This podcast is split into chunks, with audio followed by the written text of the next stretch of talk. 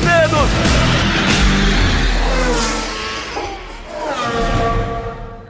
Alô, amigos do Globoesporte.com, mais uma edição, a quinta do podcast Na Ponta dos Dedos. E você sabe que na Ponta dos Dedos é porque a gente trata aqui é de motor, a gente fala sobre automobilismo, sobre moto velocidade, enfim, sobre os assuntos do motor do Grupo Globo. Eu estou aqui hoje com o Reginaldo Leme, comentarista do Sport TV da TV Globo, com o Rafael Lopes, comentarista e produtor do Grupo Globo, e também o Pedro Lopes, que é produtor. E o Pedro Lopes senta do lado do estagiário da Fórmula 1, que é o cara que mais zoa a internet. Então ele tem acesso direto ali às informações, hein, Rafa? E não somos parentes, hein? Não E tem não- nepotismo no podcast. É família Lopes, mas é- não é família Lopes. Muito bem, o Reginaldo Leme está conosco, eu quero cumprimentar o Regi e já de cara fazer uma pergunta. Décima, vitória, décima etapa da temporada, mais uma vitória do Hamilton. E você, durante a corrida, Regi, o- eu me lembro que o Galvão perguntou para você duas vezes quantas vitórias o Hamilton tinha, e ele estava com 79, ainda para completar a 80 vitória, e você cravando ali 80 vitórias. Ele tem 80 vitórias e foi o que aconteceu, cada vez mais próximo do recorde do Schumacher. Um grande abraço, é um prazer estar contigo, Reginaldo Leme. Abraço também para você, Serginho, Rafa e Pedro. É, eu cravei acrescentando 80 com a de hoje, que vai acontecer daqui a pouquinho. E o Hamilton estava num dia de muita sorte mesmo, acho que a gente vai voltar a falar disso daqui a pouquinho. Muito bem, falar aqui com o Rafa Lopes também, que já se meteu aqui, já antes do do, do, do, do, do, olá, né, do abraço, eu ia dizer bom dia, boa tarde, mas como que ouve podcast, pode ouvir a qualquer hora do dia. Então, antes do olá, já se meteu aqui o nosso Pedro também, tudo bem, Rafa? Tudo bem, Sérgio? Foi uma grande corrida, né? A gente, eu estava falando até ontem, participei na Rádio Globo lá do Globo Esportivo à noite. Se a gente olhar o campeonato, você pode ter a ilusão de que, o de que a temporada tá chata, de que não tá acontecendo nada. Quando você olha as corridas, você assiste as corridas, você vê, por exemplo, o Grande Prêmio da Áustria maravilhoso, agora o Grande Prêmio da Inglaterra também sensacional. A gente teve algumas outras corridas muito boas, a gente teve uma ou outra chata, mas isso acontece em toda a temporada. Então, é, o, campeonato tá espetacular. O Hamilton está se encaminhando para ganhar o Hexa, mas se você parar para ver as corridas, uma corrida é, separada da outra, você vai ter um bom show, um bom espetáculo em casa. E faltam apenas 11 vitórias para ele alcançar uma marca que muita gente, eu inclusive, acho que o Regi o Rafa também concordam com isso, o nosso ouvinte também do, do podcast, é uma marca que a gente achou que era inalcançável. As 91 vitórias do Schumacher estão cada vez mais próximas de Lewis Hamilton. Pedro, um abraço para você. Muito obrigado, Sérgio, Regi, Rafa. Muito bom estar aqui de novo, com tanta gente qualificada. É, Faltam 11 etapas. Alguém arrisca? Acho que esse ano não. Não, né? Esse ano não, eu mas, acho. Mas fica para 2020. Ah, eu acho que do- aposto. 2020 eu não tenho dúvida. Ele passa, né? A corrida foi excepcional. Depois da Áustria, para mim, a melhor corrida da temporada. É, vimos o Bottas reagir. Teve uma briga legal entre os dois. É claro que a sorte de campeão ajudou no timing do, do safety car. Mas ainda assim, dentro da Mercedes, deu para ter um gostinho dessa briga. E eu espero que na- nas próximas corridas a gente possa rever isso. A gente quer mesmo o Bottas com, com a faca nos dentes. Para a gente também ter na Fórmula Mercedes um pouco de briga. Pois é, tem a Fórmula Mercedes, tem assim a Fórmula 1 intermediária e a Fórmula 1 lá pro fundo do pelotão. Temos, temos assim, digamos, Reginaldo Leme, departamentos estanques dentro da mesma categoria, né? É, Sérgio, não é, não é novidade isso, né? Mais ou menos a gente, historicamente, a gente viu a Fórmula 1 assim. Claro que agora é mais, agora, como você disse, estamos dividindo em três grupos. Eu queria até acrescentar o que disse o Pedro, faltam 11 para ele alcançar Schumacher e faltam 11 no ano. Você sabe que ontem, na- no, no texto do Jornal Nacional, tinha dito até um negócio mais ou menos assim, é, faltam 11 para alcançar e ainda estamos na metade do campeonato, faltando 11 provas. A gente resolveu, eu, em comum acordo com os editores, o Léo e o Marco Antônio, o Marco Antônio no Rio, o Léo em São Paulo, a gente resolveu tirar isso, que parecia que eu estava induzindo, assim, a uma afirmação de que ele vai conseguir isso esse ano. Concordo com você, é praticamente impossível vencer todas as corridas daqui para frente. Mas que vai conseguir esse recorde, não tem, não- a gente não tem dúvida, não é de hoje que a gente não tem dúvida. Já no ano passado a gente falava que a coisa era perfeitamente possível, lembra? Mesmo, lembro sim, mesmo com essa, digamos assim, uma, uma chance que a gente acha que é remoto, que é impossível, se tratando de Lewis Hamilton, Pedro, tudo pode acontecer, porque o Hamilton tá tirando o coelho da cartola. Ele tá com uma sorte impressionante que aconteceu durante a corrida, aquela atravessada que o Giovinazzi deu. O carro não atolou, ele foi atolar depois, ele ainda patinou para poder atolar, aí atolou no momento certo, ele já tinha sido chamado pela Mercedes para trocar, já tinha dado uma, digamos assim, uma blefada de troca Quer dizer, a sorte acompanha os craques, né? No caso, o craque Lewis Hamilton. É, até porque, na verdade, esse lance capital do Giovinazzi, ele não foi nenhum erro, foi um furo de pneu. Então, assim, foi fora do controle do piloto. E, de novo, Serginho, como o Hamilton já tinha feito na França, ele foi lá com os pneus duros e fez a melhor volta da corrida na última volta. Então, assim, se isso não mostra que o cara tá na crista da onda, com a confiança lá em cima, eu, eu realmente não sei mais o que mostra isso. E eu acho que, contrariamente, a cada, a cada corrida, como lutadores de boxe, né, num ringue, Rafa, o Hamilton bota mais um jab no Valtteri Bottas e coloca outro jab, bota um hook no fígado e ele vai minando o Bottas, mas minando de forma esportiva. Não é aquela minada que o Alonso dava lá na, na época de McLaren de, de, forma assim psicológica. Ele vai minando de forma esportiva o Valtteri Bottas e não tem adversário para o Hamilton. A verdade é essa. Não tem adversário para o Hamilton dentro da Mercedes 44. Acho que o último piloto que tentou enfrentar o Hamilton e conseguiu algum êxito foi justamente o Nico Rosberg em 2016, mas que teve que abrir mão de quase tudo na vida. A gente lembra que ele tinha uma filha pequena,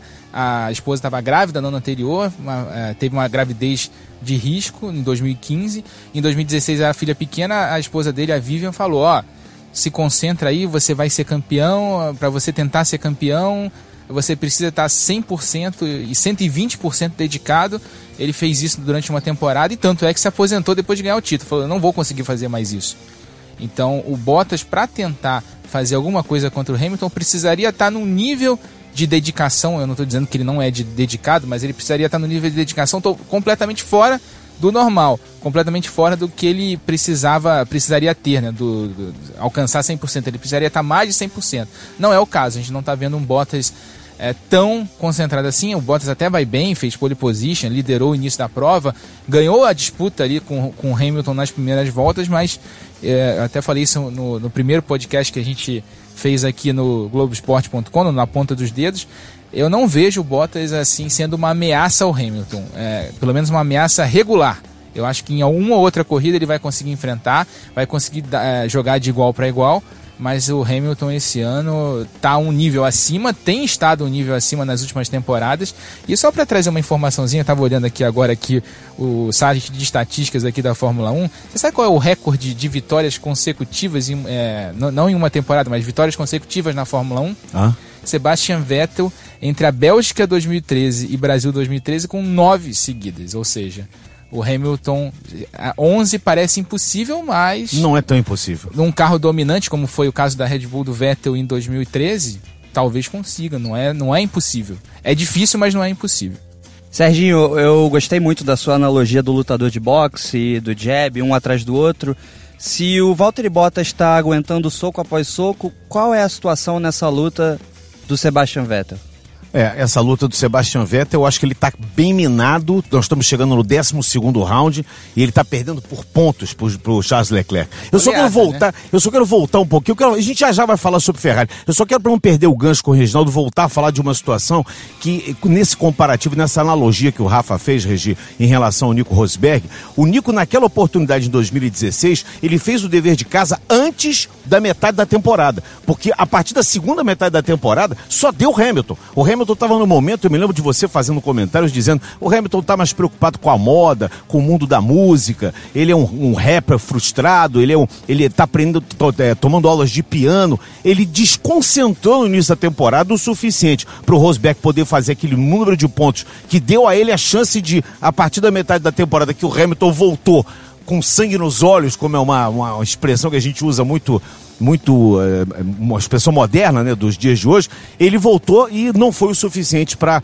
bater o Rosberg. O que não está acontecendo com Bottas agora, né, Regi? É, exatamente, a situação é completamente é, o, o contrário disso. O Hamilton naquela época desfocou e o Rosberg focou demais veja bem, não só no trabalho que ele tinha que fazer na pista, mas ele se aproveitou dessa, dessa falha, desse lapso do Hamilton, e ele, Rosberg, eu acho que ninguém mais conseguirá vencer o Hamilton na, no subconsciente, mas o Rosberg naquele momento foi mentalmente mais forte do que o Hamilton e descontrolou um pouquinho o Hamilton também. Eu me lembro em Mônaco, né, quando terminou uma classificação, se não me engano a classificação, se não me engano o Rosberg até foi, foi pole, e, e o Hamilton é, muito abatido com aquilo, e o Rosberg dava risada na frente dele. Aquilo era uma coisa assim proposital. Não, não sei se isso foi exatamente no treino ou se foi na corrida, mas o Rosberg fazia isso de forma proposital. O Rosberg foi gênio naquele ano, e por isso, disse o Rafa aí, claro, ele falou assim: isso que eu fiz agora meus amigos, eu mesmo e minha família, eu nunca mais vou fazer. Tudo bem, se ele tivesse lá ainda, teria somado as 23 vitórias que ele tem, vamos dizer que pelo menos mais 20 nesses últimos três anos, ou quase isso mas ele abriu mão de tudo isso porque ele tinha chegado ao máximo da carreira. É, foi uma pressão psicológica que ele, ele, ele preferiu abrir mão da família, como disse o Rafa, falar isso tudo. Eu acho que realmente foi um. Acho que foi o grande rival de dentro da equipe que teve na, na, na sua carreira o Lewis Hamilton e hoje me parece um cara sem rival. Mas a rivalidade está passando para outros lados. O Pedro colocou muito bem em relação a essa analogia também que eu fiz em relação ao boxe. O Leclerc está ali para passar né? Tá passando o, carro por cima do Vettel. O Vettel tão perturbado está, está cometendo erros assim é, juvenis. O que ele fez contra o Verstappen ali foi uma nossa, foi parecer acidente de trânsito, né? Uma coisa assim, completamente, o cara tava distraído no celular, no WhatsApp, batendo no cara que tava na frente, parado no sinal. Foi assim uma coisa ridícula, né, Rafa? É, foi um erro bem infantil, assim, se tratando de um tetracampeão. O Vettel tá muito pressionado, não só pela situação de. É, tá, a gente estava tava fazendo até um número com o Reginaldo na semana passada para a gente escrever o sinal verde, que foi uma vitória em 21 corridas. Né? Ele ganhou o Grande Prêmio da Bélgica do ano passado e a partir do Grande Prêmio da Alemanha do ano passado e terminando agora a sequência na Inglaterra nesse ano, são 21 corridas, uma temporada inteira. Ele ganhou uma prova, que foi o Grande Prêmio da Bélgica. Então, o Vettel tá num. E assim, se a gente pegar o número de erros que ele cometeu nessa, nessas 21 corridas, é, supera em, sei lá, muito o número de vitórias. Ou seja, o Vettel está num momento psicológico muito complicado. A Ferrari fez, é, trouxe mudanças para o carro que pioraram muito a condição do carro para ele. Ele detesta carro traseiro, é, carro que sai de traseira. E as inovações que a Ferrari trouxe melhoraram o carro, tor tornaram o carro mais traseiro e o Leclerc se adaptou isso, a, a, isso perfeitamente, tanto é que a gente viu nas últimas duas corridas o Leclerc dando um banho no Vettel em classificação. Então, acho que o Vettel está num, num, momento complicado. Eu não vejo assim, e eu, eu, eu confesso que sou um fã do, do Vettel. Eu tava, acompanhei os títulos dele, estava no primeiro, estava no terceiro. É, é, não vejo uma, uma, saída do buraco para o Vettel. Assim. O Vettel está muito complicado, tá, é, se, se, enterrou e cada vez se enterra mais. Eu não vejo ele conseguindo ver a luz do sol. Torcer para na Alemanha ele conseguir fazer uma, uma graça justamente no palco do, do, do, grande erro dele no ano passado, que ele estava liderando a prova. Que foi um divisor de, de, águas para ele, porque Exatamente. ele vinha bem na temporada, liderava na chuva, aquela chuvinha miúda, aquela. E de repente ele acabou na caixa de areia, Pedro. Sim, foi, foi, foi onde começou. É, a gente fez um levantamento hoje, tem uma matéria no Globoesporte.com. Desde que ele entrou na Ferrari, ele conquistou 13 vitórias e ele tem 12 erros cruciais, que começam naquele GP do Azerbaijão de 2017, quando ele perde a cabeça completamente, joga o carro no Hamilton até o GP da, da, da, Inglaterra de agora. Passando pelo GP do Azerbaijão do ano passado, onde ele tenta passar o Bottas, erra pela liderança fica em quarto, é, passando pelo GP da Itália, que também na casa da Ferrari ele roda porque bate no Hamilton, entre uma série. O Rafa estava falando das é, uma vitória em 21 corridas. O, o Sebastian Vettel ele se encaminha para o segundo maior jejum da carreira. O primeiro foi quando o Richard chegou na RBR. Ele ganhou o último GP de 2013 no Brasil e voltou a ganhar na Malásia em 2015 quando foi para a Ferrari. Foram 20 corridas de jejum e agora ele já está nessa marca. Ele está chegando perto dessa marca e tudo leva a crer, como se encaminha a temporada, de que ele vai passar e chegar ao maior jejum da carreira. Não é fácil tá com a Ferrari, ele tem ele contra ele mesmo, ele contra o Leclerc, ele contra a gestão desorganizada da Ferrari, a mídia italiana que não perdoa e, claro, Lewis Hamilton em grandíssima fase. E, e, o problema do, do, do Vettel, Regi, é, eu acho que ultrapassa o problema psicológico, porque a gente nota que ele não se entende com o carro.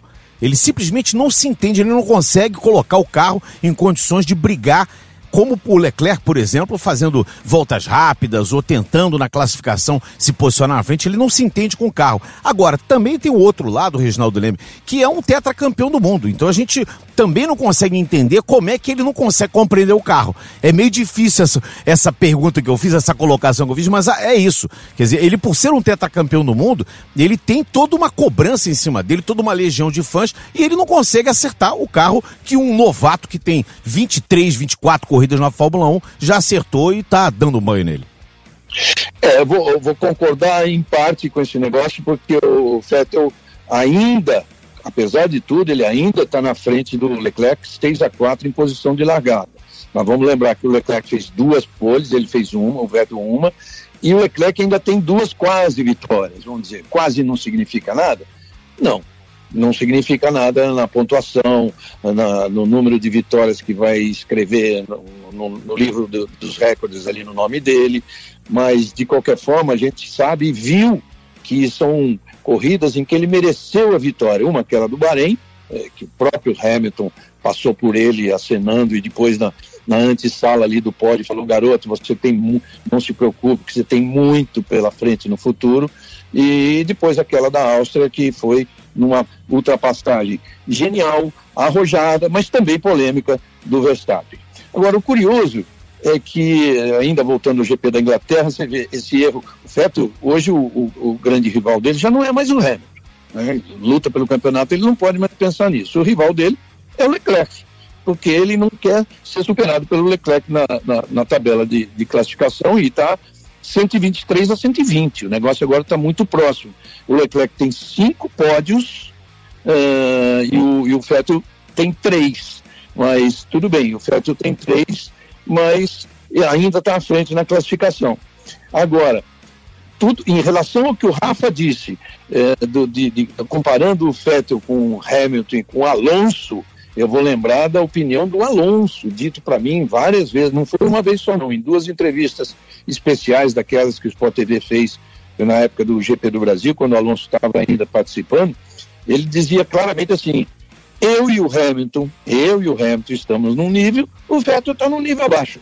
É, quem conhece o Alonso sabe que pra, perante para ele, é, ele está sempre, ele fala eu e o Hamilton, acho que assim com um pouquinho de bondade, ou, ou pelo, por ver que o Hamilton superou ele na, na história da Fórmula 1 mas para ele, ele, ele, ainda se considera o melhor da história. É, mas e o... é isso que é isso aí. O Vettel de fato um, um, cara que eu respeito muito, um tetracampeão seguido, mas não parece estar mesmo no nível do Hamilton. E você falou do adversário, o Leclerc está a três pontos atrás e o Verstappen está 13 pontos à frente dele. Quer dizer, o Verstappen assumiu a terceira posição, se consolidou com uma Red Bull com motor Honda, ele se consolida ali na terceira posição e o Vettel cada vez mais estagnado vê o Leclerc se aproximando, quer dizer, ele sofre pressão de baixo e de cima também. É, mas que eu... Imagine, Imagine a mídia italiana vendo um piloto da Red Bull, com problemas que, que, a equipe vem tendo há algum tempo,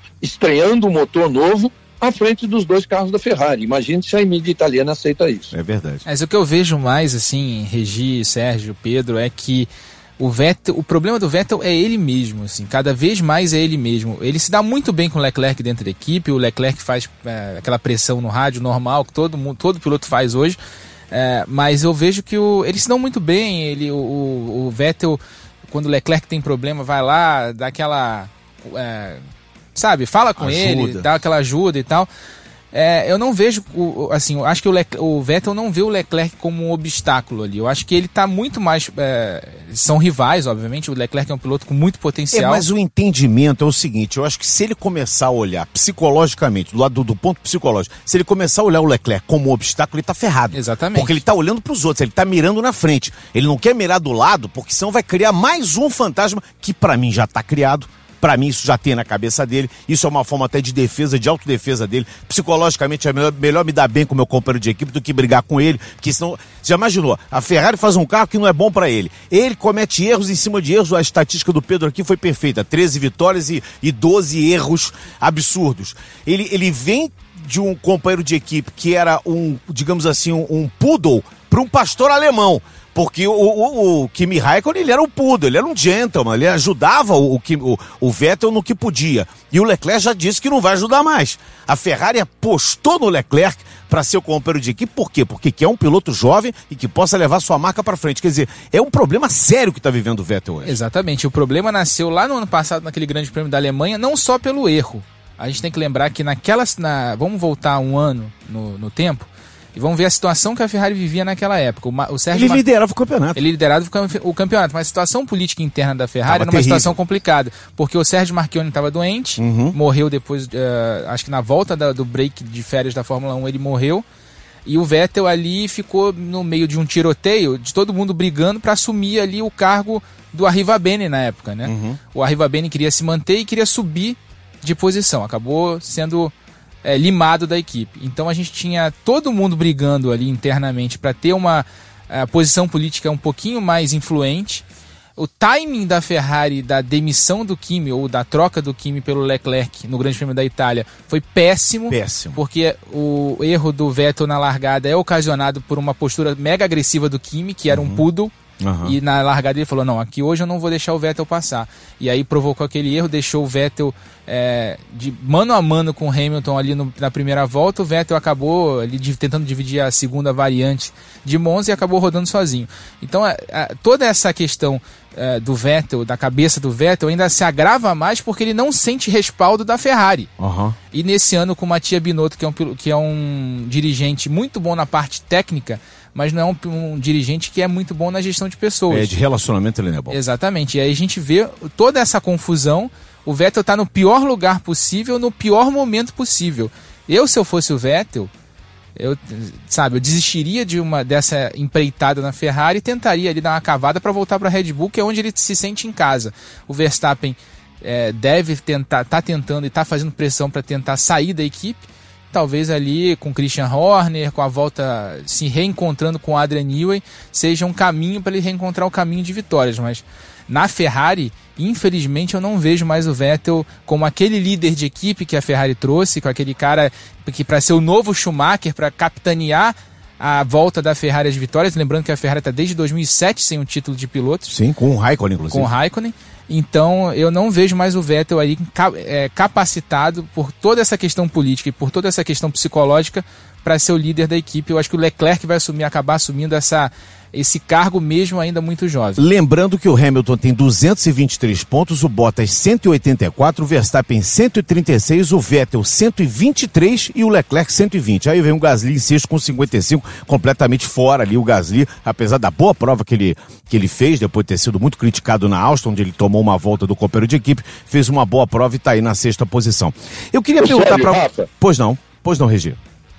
Então, é sobre isso que o, que o Rafa estava dizendo. Imagine que o Verstappen seria hoje o cara ideal para liderar uma Ferrari, para a Ferrari voltar a sonhar em, em, nos, como nos tempos de Schumacher, né? Mas olha só a situação da Ferrari. Ela aceitaria botar um, Verst, um, um, um Verstappen ali brigando com Leclerc é, diante do, do, do, da rivalidade que está se instalando entre eles?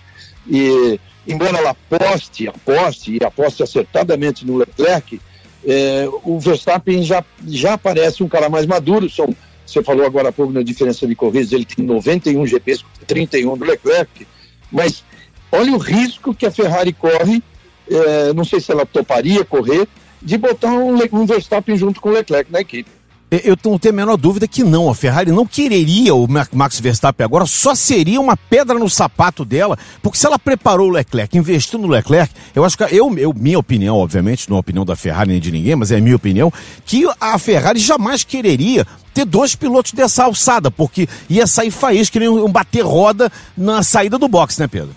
É, você vê que a filosofia da Ferrari é o Vettel e o Poodle, ou depois o Leclerc e provavelmente um outro. Mas, mas desde ela... a época do Schumacher, se você for buscar lá atrás, é sempre o Schumacher e alguém que não, não, não faz mal a ninguém, depois é o Alonso e alguém que não faz mal a ninguém. Isso é, é, é, uma, é uma tônica da Ferrari. A exceção foi a, exceção foi a fase Raikkonen Massa ali, que eles meio que dividiam a, a importância dentro da equipe. Mas porque não tinha um campeão um ainda. Porque e tinha um bom relacionamento. É, e o Raikkonen tinha, tinha, sido campeão, mas é, ele não era aquele campeão, digamos assim, aquele que os italianos, os tifosi. Ele era um campeão, digamos assim, um campeão no estilo finlandês, né? E a gente tem que lembrar também que pro ano que vem a gente tem uma segunda vaga aí, uma vaga mega cobiçada, que é a vaga do Bottas.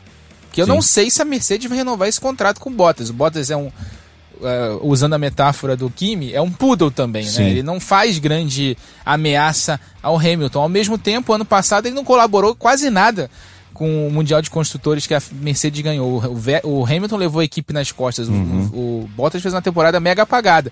O que, que a Mercedes vai fazer? Vai trazer mais um piloto top ali para a segunda vaga da equipe? Não, de jeito nenhum. Ou vai manter o Bottas, ou vai trazer um Ocon da vida? Eu acho que um Ocon. O Verstappen, eu acho que está de olho é nessa vaga, a uhum. vaga da Mercedes ali do Bottas. Eu, e eu, eu, eu assim, é, olhando para o Toto Wolff e vendo que ele é um cara mega pensa, que mega pensa no marketing, mega marqueteiro, para ser bem claro na, na, na, palavra, eu vejo o Toto Wolff trazendo o Verstappen para essa vaga sim, hein?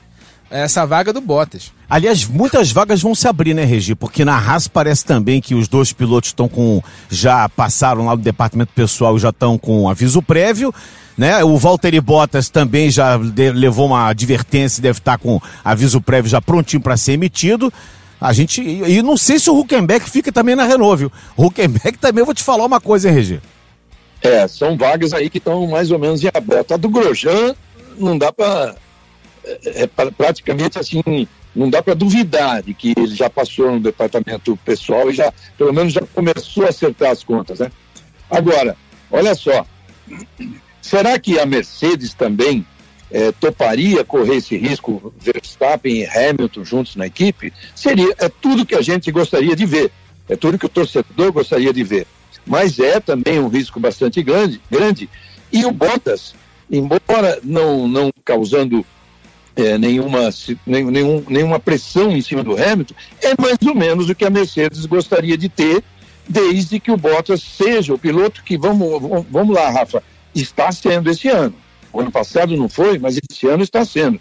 Essa corrida da Inglaterra, por exemplo, era do Bottas. No duelo direto com o Hamilton, ele conseguiu manter a posição, é, mostrou para o Hamilton que estava afim de, de ficar naquela e não entregar a liderança, e depois como a própria Mercedes admite, ele assim, foi levado pelo azar, ou melhor, pela sorte que teve o Hamilton de alongar a sua permanência na pista por quatro voltas a mais. E ele disse, ele, Hamilton, disse que poderia até ter dado mais duas, pensando em fazer uma parada só, quando de repente acontece um safety car. Isso acabou com a, com a corrida do Bottas. Então o Bottas, é, acho que está numa temporada legal, no nível que a Mercedes precisa para não pressionar o Hamilton. E se eu não estiver enganado, Regi, é, eu acho que o Bottas tem uma polha a mais que o Hamilton esse ano, acho que está 4 a 3 Se vocês me corrigem. Está 4 a 3 Exatamente. Está 4 a 3 exatamente. Está 4 a 3 Mas assim, o que me parece, eu não sei se vocês concordam comigo, é que o Bottas está. Tá, vamos lá, pegando o Bottas. Essa é a temporada nível Nico Rosberg 2016 do Bottas. O Bottas está um nível acima do que ele pode. E eu não sei se, por exemplo, em 2019, 2020 o Bottas vai manter esse nível um nível acima. A gente, se a gente pegar o histórico dele na Mercedes, ele nunca andou num nível do jeito que ele está andando nesse ano.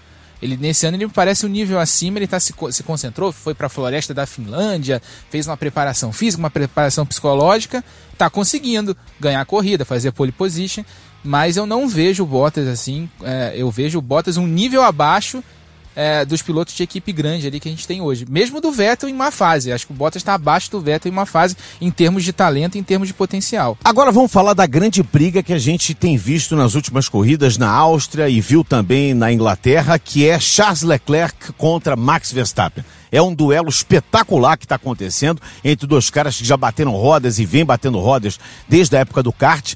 O Verstappen com um pouco mais de maturidade, com, com mais experiência na Fórmula 1 e o Leclerc mostrando que é capaz de suportar tudo isso tendo um tetracampeão como companheiro de equipe e se sobrepondo e tentando sobressair para cima do Max Verstappen, que a gente sabe que é um cara muito agressivo. Eu acho que a FIA fez muito bem em deixar, em, acertou depois de dois erros, um da França, quando teve o acidente do Vettel com o Hamilton, e depois na Áustria, quando teve o toque do Verstappen no Leclerc, ela fez muito bem em deixar as crianças brincarem. Let the children play. Aquilo ali não é jogo de xadrez. Quem quer jogar xadrez é que não quer se machucar machucar. Quem está na pista está sujeito a chuvas e trovoadas. Então, eu acho que foi excepcional para a corrida o que aconteceu. O Leclerc se impondo, mostrando, dando, digamos assim, um troco no Max Verstappen. E eu acho que isso foi o grande mote da corrida, o grande hit da corrida, foi essa briga, aliás, o grande hit da temporada, né? Vencendo essa disputa direta Verstappen-Leclerc. É, o Verstappen e o Leclerc foram rivais no kart, né? Mas a gente sempre tem que lembrar que nem sempre as rivalidades, ou quase nunca as rivalidades do, da base, chegam na Fórmula 1 é, ou por condições de carro, ou por momentos de chegada. Hamilton e Rosberg é uma rivalidade do kart também. Dá para contar nos dedos, assim. Hamilton e Rosberg talvez seja o melhor exemplo, mas, por exemplo, se a gente voltar um pouquinho no tempo, estava até conversando com o Reginaldo sobre isso, é, Senna e Brundle, por exemplo, que eles bateram roda na Fórmula 3 inglesa lá em 83. Uhum. O Brundle chegou numa equipe pequena, Sim. o Senna foi subindo na, da forma que subiu na Fórmula 1 e não, eles não se encontraram na pista a ponto de disputar a posição. Então, o Verstappen e Leclerc eles são contemporâneos. O Verstappen fez uma subida mais rápida para a Fórmula 1, mas o Leclerc chegou na Fórmula 1 e já foi para a Ferrari. Então é bom a gente ver o nascimento, porque foi o nascimento de uma nova rivalidade na Fórmula 1. A gente viu na Áustria o que aconteceu e o Leclerc na, na, Inglaterra falou: aqui não, eu não vou deixar esse cara passar, eu não vou deixar esse holandês passar. Bateu roda, é isso aí, jogou o Verstappen para fora ali num trecho na, na, naquela curva na entrada da reta dos boxes, fez certinho, disputou, posição foi limpo, foi dentro do, do aceitável, assim como o Verstappen fez na Áustria. Eu acho que não era para punir nenhuma das duas ocasiões, acho que é, é, corrida, corrida você bate roda, corrida quer passar por fora, então beleza, vamos, vamos, vamos pro risco. É, passar por fora é sempre mais arriscado do que tentar fazer uma ultrapassagem por dentro. Acho que nasceu uma rivalidade nova, a gente vai ver muito ainda uh, Verstappen e Leclerc disputando posição na pista, batendo roda, até sofrendo uns acidentezinhos ali. Tomara. Acho que vai Não ser. Não os acidentes, mas tomara que essa rivalidade perdure. É, aqueles né? toquezinhos, né? É. Sai asa, quebra asa e tal. Acho que a gente uh, vai ver uma rivalidade muito apimentada. E como eles estão num, é, em carros que estão mais ou menos no mesmo nível nesse momento da temporada, a Red Bull e a, e a Ferrari, eles vão se encontrar muito na pista. E que bom que eles vão se encontrar muito na pista. Vai apimentar ainda mais as corridas ilustrando um pouco isso que o Rafa falou do, do, dos rivais de kart que depois chegam na Fórmula 1, um exemplo de disparidade era Verstappen e Ocon. Que justamente o que aconteceu no GP do Brasil do ano passado foi um pouco de rusga do passado. É, e o, o, Verstappen vibrou de poder disputar com o Leclerc nessa corrida desse, dessa maneira. E o Leclerc falou: ah, beleza, então entendi qual que é o limite. Pô, a, o GP da Áustria foi bom para eu entender isso. Agora que eu entendi que a gente pode fazer assim, então show. Ainda bem que a FIA deixou a gente correr assim. Pô, gostei. Que seja assim daqui em diante. Então é realmente é para trazer emoção o resto dessa temporada. Reginaldo Leme. É, bem-vinda seja essa, essa rivalidade, né? Tomara que isso continue e de forma cada vez mais acirrada. É, a, a Fórmula 1, historicamente, vive, fez a sua grandeza na história à custa de, de rivalidades desse tipo, né? Vamos lembrar lá do passado, vai desde Stuart Emerson, é, Senna Prost, tem outras também, né? Estou passando por cima de algumas coisas. Piquet Mansell. É, é, Piquet Mansell. E mais recentemente, Hamilton Rosberg, depois na própria, na própria, bom, vocês sabem, tá aí, tem, vão, vão todo mundo, todo torcedor lembra dessas grandes rivalidades. Então, isso fez a Fórmula 1 ser tão grande, tão grande a ponto de ela conquistar o mundo. Então, o, essa no, o surgimento dessa nova rivalidade é tudo que a gente queria nesse momento.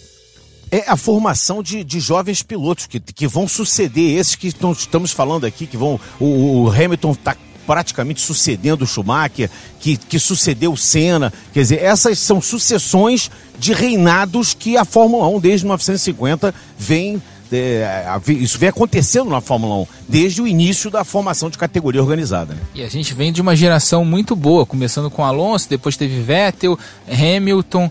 A gente tem de uma geração muito boa na pista. A gente o Raikkonen correndo até agora, né? Uhum. E, e, até pouco tempo atrás também equipe grande. A gente vem de uma geração muito boa e está vendo o nascimento de uma nova geração ainda tão boa quanto. Uma geração que passa também pelo Lando Norris. A gente tem que ressaltar a McLaren, porque a McLaren está de encher os olhos. A McLaren que foi tão contestada, que foi tão, digamos assim, esculachada pelo Fernando Alonso um dos tempos que estava lá. A McLaren que, na minha opinião, eu falei isso no, no final de semana, teve a a ousadia, mais uma ousadia sadia de anunciar logo a renovação dos pilotos para essa temporada, já renovando para a temporada que vem, dando uma tranquilidade para os dois, dando uma tranquilidade para a equipe, afastando qualquer cavadinha para vaga e mostrando que ela com motor Renault pode andar e pode andar bem, né, Regi?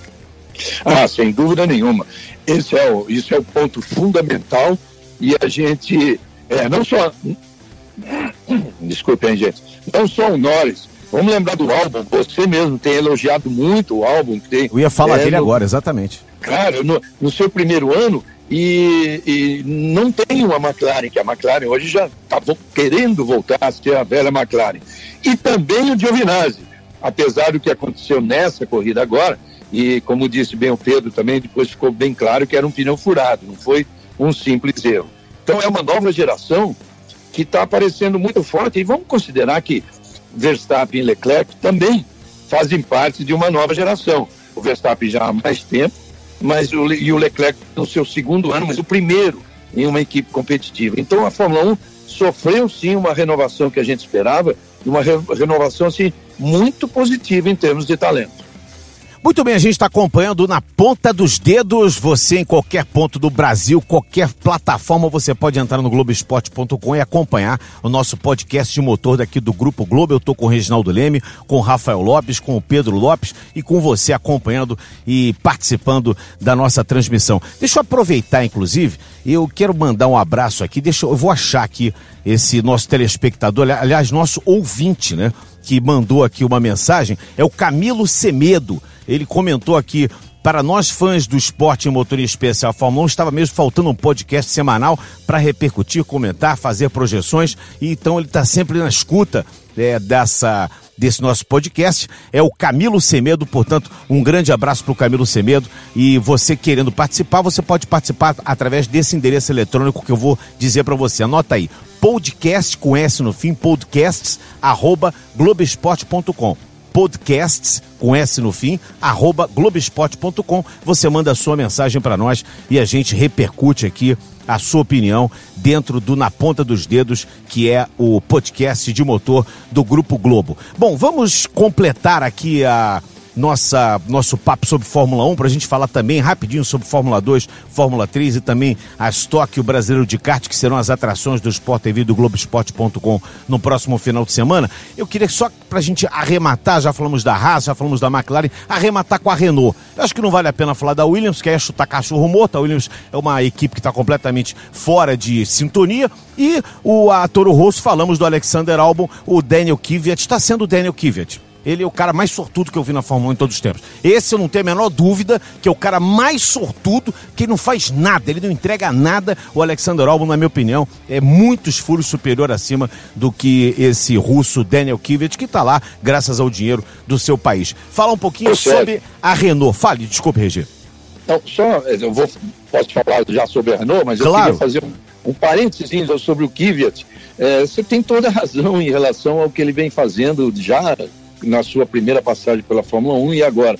Mas na Inglaterra, ele foi o piloto que mais ganhou posições, é, é. largou em né, largou em 17 e chegou em nono. É, ele, ele, é esporádico, ele faz corridas é boas, aí daqui a pouco vai fazer três corridas ruins, depois ele faz uma boa, tipo o Grosjean. O Grosjean também é assim, é. quando o Grosjean encaixa uma corrida que ninguém sabe de onde ele tirou, né? Mas o Kvyat é discreto até nisso, né? Porque ele foi o piloto que mais ganhou posição e ninguém viu ele na pista. Ninguém né? viu. É, Dinho, faz tempo que a gente não vê o Grosjean tirar uma dessa da cartola. É, exatamente, hein? que a cartola dele tá furada.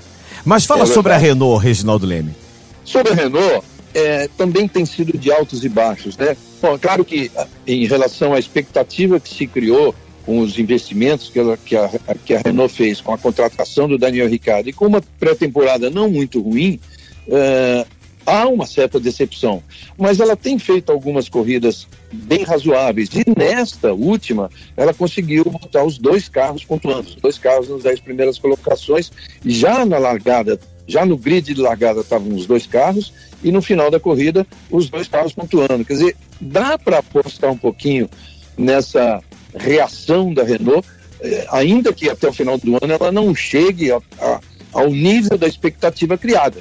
A gente botou, eu na minha cabeça, botei a Renault como, pô, legal, a próxima, a, a nova grande equipe disputando vitórias. E por enquanto não é exatamente isso, né? Muito bem, Fórmula 2, na corrida 1 venceu o Luca Ghiotto, foi a primeira vitória dele, o italiano, o Nicolás Latifi, o canadense em segundo, o Ju chinês, Guan Yu Zhu como gosta de falar o Rafa Lopes, foi o terceiro colocado, o Sérgio Sete Câmara foi o quarto com a melhor volta. Aí na corrida seguinte, na corrida 2, o Jack Aitken da Inglaterra venceu, o Louis Deletrat da Suíça foi segundo, o Nick De Vries, o holandês, que lidera o campeonato em terceiro, e o Sérgio Sete Câmara, depois de uma bobeada, acabou caindo para a 17 posição e por lá ficou. O campeonato tem o Nick De Vries em primeiro com 170, o Latifi em segundo com 139, o Sérgio Sete Câmara é o quarto colocado, atrás do Guioto, que é o terceiro colocado. O Sérgio Sete Câmara tem 121 pontos, mas está ali coladinho que o Guioto tem 122 esperamos uma performance melhor do Sérgio Sete Câmara na próxima. Aliás, não vai ser na, na Alemanha, vai ser na Hungria, né? É as duas últimas provas antes das férias, Alemanha e Hungria. Na Alemanha não corre F2, só corre na Hungria, né, Rafa? Exatamente. E o Sérgio fez um final de semana não tão bom, né? Mas ainda assim conseguiu se manter ali na briga do campeonato.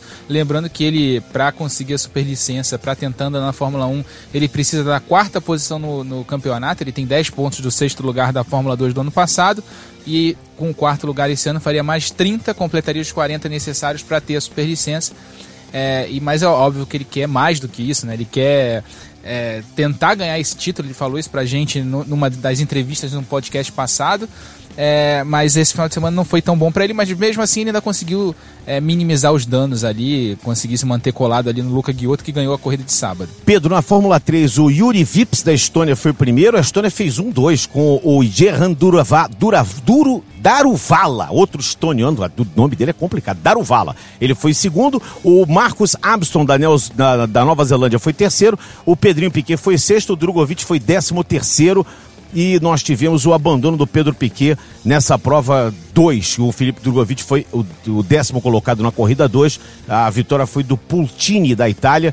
O Schwartzman da Rússia lidera o campeonato. Pedrinho é quinto com 43 e é a melhor colocação de um brasileiro na Fórmula 3. É, o Fórmula 3 que o Pedro fez uma boa corrida no sábado, mas acabou sendo eh, superado pelos pilotos da Prema nas últimas voltas. No domingo, vinha numa posição muito boa, disputando o pódio, mas foi atingido por trás pelo Deruvala lá na última volta, na entrada da reta dos boxes. Então é, acabou tendo um prejuízo enorme, acabou em 27. Não podemos deixar de citar duas coisas. Na semana passada, a Motorsport, um dos veículos de maior credibilidade, de maior é, dinamismo dentro do automobilismo mundial deu ao Lucas de Graça, o Lucas de Graça, o título de piloto é, da década. É um título bastante significativo pelo que ele fez e pelo que ele vem fazendo no automobilismo, principalmente na Fórmula E e também nos carros autômatos, e também o desempenho maravilhoso do Sérgio Jimenez, que foi o primeiro. O Sérgio Jimenez, assim como o Lucas de Graça, escreve o nome dele na história do automobilismo mundial, sendo o primeiro piloto brasileiro. Aliás, temos dois, né? Porque o Nelson Piquet foi o primeiro campeão da Fórmula E e o nosso é, é, Sérgio Jimenez, o primeiro campeão da, dos carros elétricos de turismo. Isso é uma, uma marca histórica e a gente não pode deixar aqui de registrar essa, essa alegria né, nossa do automobilismo, do meio do automobilismo brasileiro, com a vitória do Sérgio Gimenez e o Cacá Bueno chegando em segundo. Regi, próximo final de semana, Santa Cruz do Sul. E parece que não vai estar tá tão frio lá. Eu acho que vai ser uma boa prova lá em Santa Cruz. Aliás, sempre são corridas boas lá em Santa Cruz, né, Regi? É, o curioso Esqueci é que... de dizer aqui, é da Stock Car a corrida, claro. Claro. É, o curioso é que a temperatura esperada, assim, pelo menos na previsão de tempo, é muito boa, né? É, é, pensando nessa época do ano, quantas vezes a gente já foi a Santa Cruz nessa época do ano, mesmo em Porto Alegre, que está a 180 quilômetros, e pegou um frio danado. Parece que não será o caso, tomara que não. E principalmente que não seja uma corrida de chuva. Frio até tudo bem, né, Sérgio? Agora, frio com chuva, aí não dá. Né? Fala, Pedro. É, e Regi, mas assim, melhor é quinta-feira, porque hoje ainda tá nos seus 6, 8 graus assim à noite. Realmente seremos brindados com um tempo maravilhoso. E fica a dúvida se alguém vai parar o Thiago Camilo, que além de líder do campeonato, é o único cara na temporada que fez pole até o momento tá imparável. É impressionante. O, o Thiago tem 131 pontos contra 121 do Daniel Serra, que é o segundo, e o Rubinho é o terceiro com 116 pontos, Rafa. É, o Thiago encontrou a fórmula junto com a Amateis, né, a equipe do Andrés Mateis, para fazer um carro muito bom para classificação e para corrida 1. Ele vem andando muito bem, tanto em classificação quanto em corrida 1. É, teve a questão da punição lá, da etapa de Goiânia, da questão da queima de largada, que ele conseguiu reverter no Tribunal de Justiça, no TJD, mas essa ainda vai para o pleno do STJD, ainda pode ter ser revertida, mas nesse momento ele é o líder do campeonato e vem sendo o melhor piloto da temporada até agora, na minha opinião, com o Daniel Serra ali muito próximo. Daniel, que além anda bem de tudo que ele está fazendo nos últimos anos, né? Ganhou 24 horas de Le Mans. É, não à toa é um dos principais pilotos lá fora também do automobilismo brasileiro. Então a gente tem tá vendo aí um bom início de temporada do Thiago Camilo, mas tem muita gente boa aí chegando muito próxima. Agora, no treino, ele é o rei da. Ele é o rei do sábado até é, agora. É né? o leão de treino, né? Bom, eu quero só passar aqui a agenda para os nossos ouvintes. O Sport TV e o Globoesporte.com, na verdade, transmite o treino pelo Globoesporte.com. Você vai acompanhar a partir de duas e meia da tarde de sábado o treino oficial que vai definir as posições do grid de domingo. No domingo a prova começa às 11, mas a nossa transmissão no Sport TV 2 é, tem um pré de 45 minutos. Às 10 e 15 da manhã já estaremos falando lá do Autódromo de Santa Cruz do Sul e a primeira largada de duas corridas acontece às 11 da manhã. O Grande Prêmio da Alemanha é daqui a duas semanas, no final de semana dos dias 27, 28 e 29 de julho, o Grande Prêmio da Alemanha de Fórmula 1, que vai ser a 11 etapa da temporada. E nesse final de semana ainda tem o Brasileiro de Kart, que vai ser em Cascavel, naquela, naquela pista, na cidade maravilhosa de Cascavel. É, vai ser pelo Sport TV 2 a partir de uma e meia da tarde no sábado. E ainda no sábado, às quatro da tarde, o Globoesporte.com vai mostrar. E obviamente domingo você vai acompanhar também aqui no Sport TV 2. É, você vai acompanhar todas as emoções do Brasileiro de Kart, que é a categoria escola do automobilismo mundial. Quero agradecer a participação do Reginaldo Leme. Obrigado, Regi, pela sua presença aqui do Na Ponta dos Dedos. Você está sempre convidado, né, Regi? Você tem crachá VIP aqui, né? É, já, já peguei esse crachá, já, já aceitei. Muito bem, obrigado. Um grande abraço a você, Rafa. Um abração e uma boa transmissão do Brasileiro de Kart. Valeu, Sérgio, obrigado. Uma honra, sempre uma honra fazer o podcast com você e estar tá do lado do Reginaldo Leme, mesmo que por telefone, né? Mesmo que por aplicativo, é, é sempre muito bom. É, o ídolo aí da, da minha carreira. Pedro Lopes, que não é irmão do Rafa Lopes nem do Edu Lopes, mas a família Lopes é grande aqui no, no, no Grupo Globo. Um abraço para você, Pedro. É sempre um prazer estar contigo e com essa com essa proximidade do estagiário da Fórmula 1, você de vez em quando puxa as, as orelhas dele, porque ele de vez em quando escreve umas bobagens lá, hein? Ele escreve, mas geralmente ele faz o pessoal rir. Eu acho que a Fórmula 1 carece disso um pouco. E eu que agradeço a oportunidade de estar nessa resenha profissional aqui que a gente organiza uma vez por semana. É sempre uma honra estar ao lado de tanta gente boa. Muito obrigado. Um prazer Sérgio. muito grande ao lado dos jornalistas Reginaldo Leme, Rafael Lopes e Pedro Lopes. Estamos completando a quinta edição do Na Ponta dos Dedos. Então você já sabe, ó, podcast com S no fim, podcasts arroba globesport.com, manda sua mensagem que a gente traz aqui no, na ponta dos dedos. Um grande abraço a todos e aí, tá ligado? Globesport.com também é emoção na Fórmula 1. Na ponta dos dedos!